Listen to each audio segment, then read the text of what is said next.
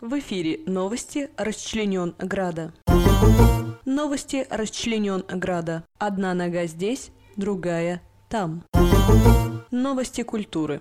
В центре Расчлененграда открыли музей восковых мощей. Хорошие новости из выгребного канала. Никого не нашли.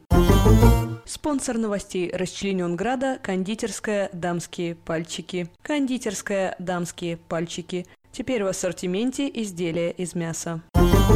Убийством по неосторожности закончились сексуальные игры в семье Ивановых. Причиной смерти мужчины стало удушье. Оперативники по горячим следам уже задержали убийцу. Им оказалась жена потерпевшего. Я бы обязательно привстала, но не смогла разобрать, что он говорил, прокомментировала жена.